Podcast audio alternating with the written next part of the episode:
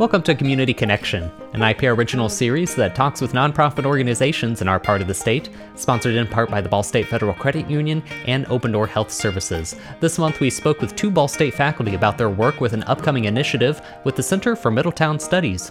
I'm Michelle Kinsey, and joining me in the studio today are Jim Connolly and Pat Collier, and they are here to talk about everyday life in Middletown. But I think first, uh, why don't you tell us a little bit about what you do right here at Ball State University? My name is Pat. I am a professor in the English department, um, and I teach and study early 20th century British literature and culture. I'm Jim Connolly, and I'm a professor in the history department and also the director of the Center for Middletown Studies. So, now the big important question what is everyday life in Middletown? Everyday Life in Middletown is a project that tries to capture and record what everyday life is like in Muncie today.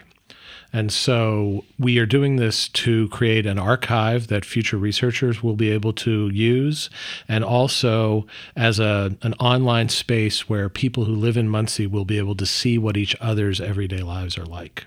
Wow. And why did you decide to do this project? How did it come about? Well, um, I study early 20th century Britain, and so the project was inspired by mass observation, which is a project like this that happened in Britain in the late 1930s. They um, recruited 1,500 people to keep diaries and record their everyday lives. Um, they their thought was that the everyday was a source of commonality in a time when fascism was on the rise in Europe and uh, there was sort of a looming crisis in Europe. And so they did, a, you know, some really amazing things. They built this tremendous archive, um, and this happens in the period that I study. So I was reading about mass observation, and I was thinking about Middletown. Um, Jim and a, a, former colleague of mine in the English department were working on the What Middletown Read project at that point. Mm-hmm. And um, the two things kind of came together. And I, you know, I, for years I had been thinking, what would I do if I did a Virginia Ball seminar? And that, it, it just sort of hit me. That's a Virginia Ball seminar, like do mass observation in Muncie.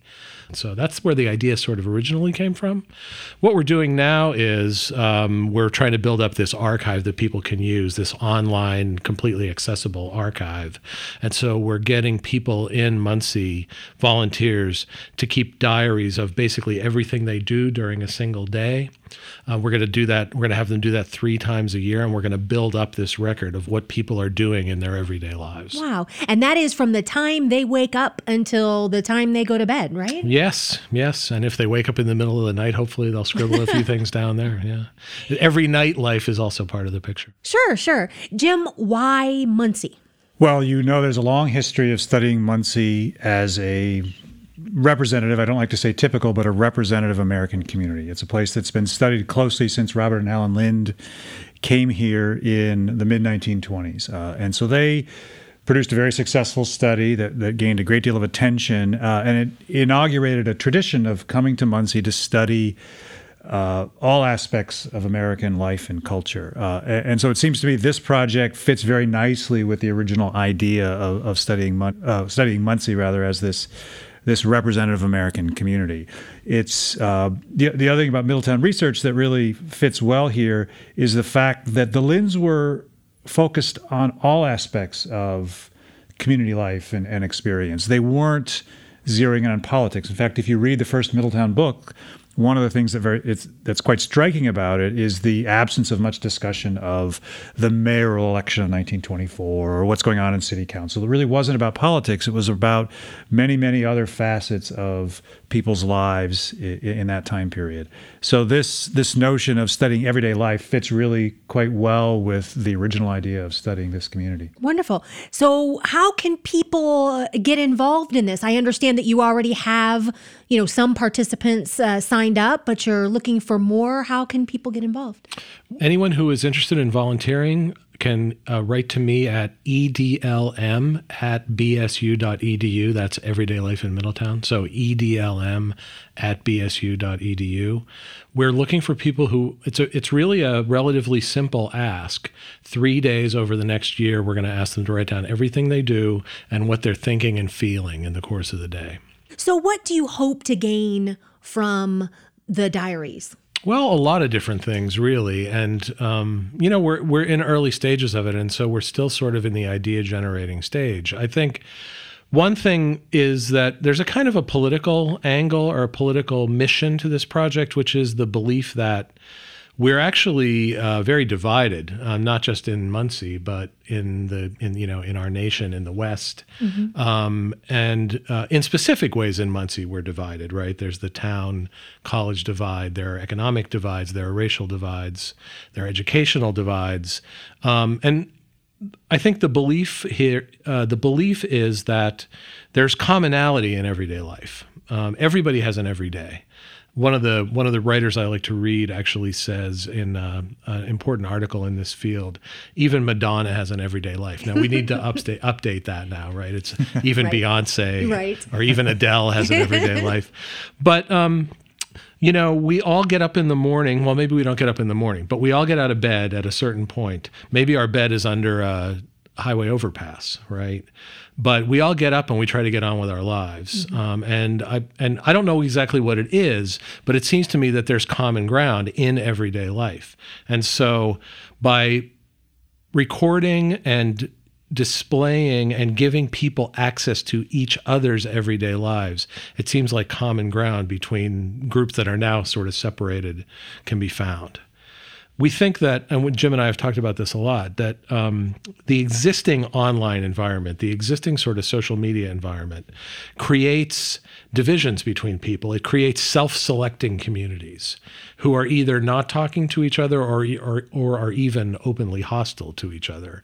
And so, one of the visions for this is an online space where commonality is is emphasized rather than specificity, rather than what makes me different from everybody else. Right.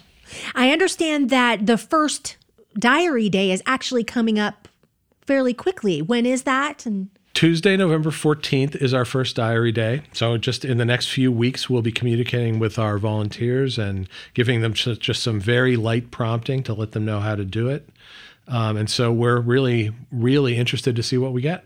Now, how like if I if I participate, um, how do I submit kind of my diary for the day? Are there different ways I can do that? Yeah, there's there's a couple of of straightforward ways that that you can submit it. One is to send it as an in an email or as an attachment to an email to edlm at bsu.edu, uh, and that will arrive uh, with the project staff, and we'll be able to take it from there.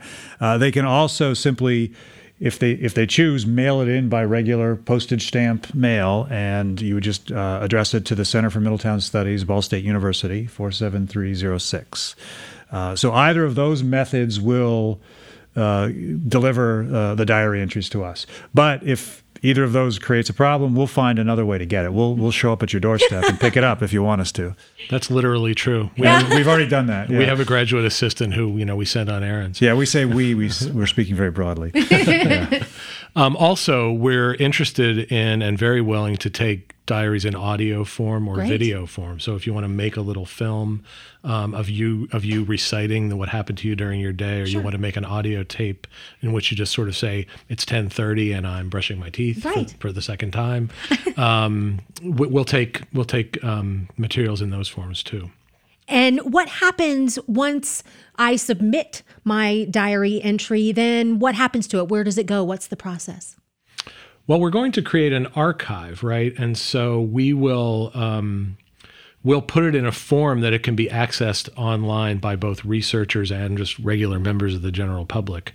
So, uh, it, I mean, it'll it'll take a little while to get processed, not not very long, we don't think. But at that point, people will be able to go to the website and and search it and you know um, sort of explore it, just read people's diaries. But also, we're also de- um, in the process of developing tools that'll that'll give people creative ways to play with the diaries, right? So, for instance, you might be able to find who was in the restaurant you were in, if any of our diarists were in the restaurant when you were there, oh, wow. or um, um, if you're just interested in clothing, right? Mm-hmm. Um, you, you, know, we're going to eventually we'll code these diaries to make them searchable, right? So somebody could search under anything that has to do with clothing or uh, dressing mm-hmm. or et cetera.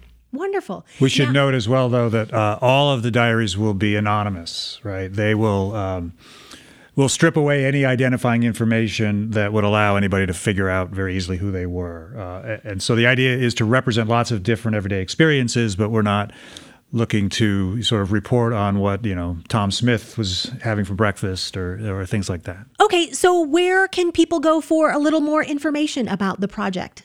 Well, one place people can go is the website that the earlier version of the project made as part of the Virginia Ball seminar.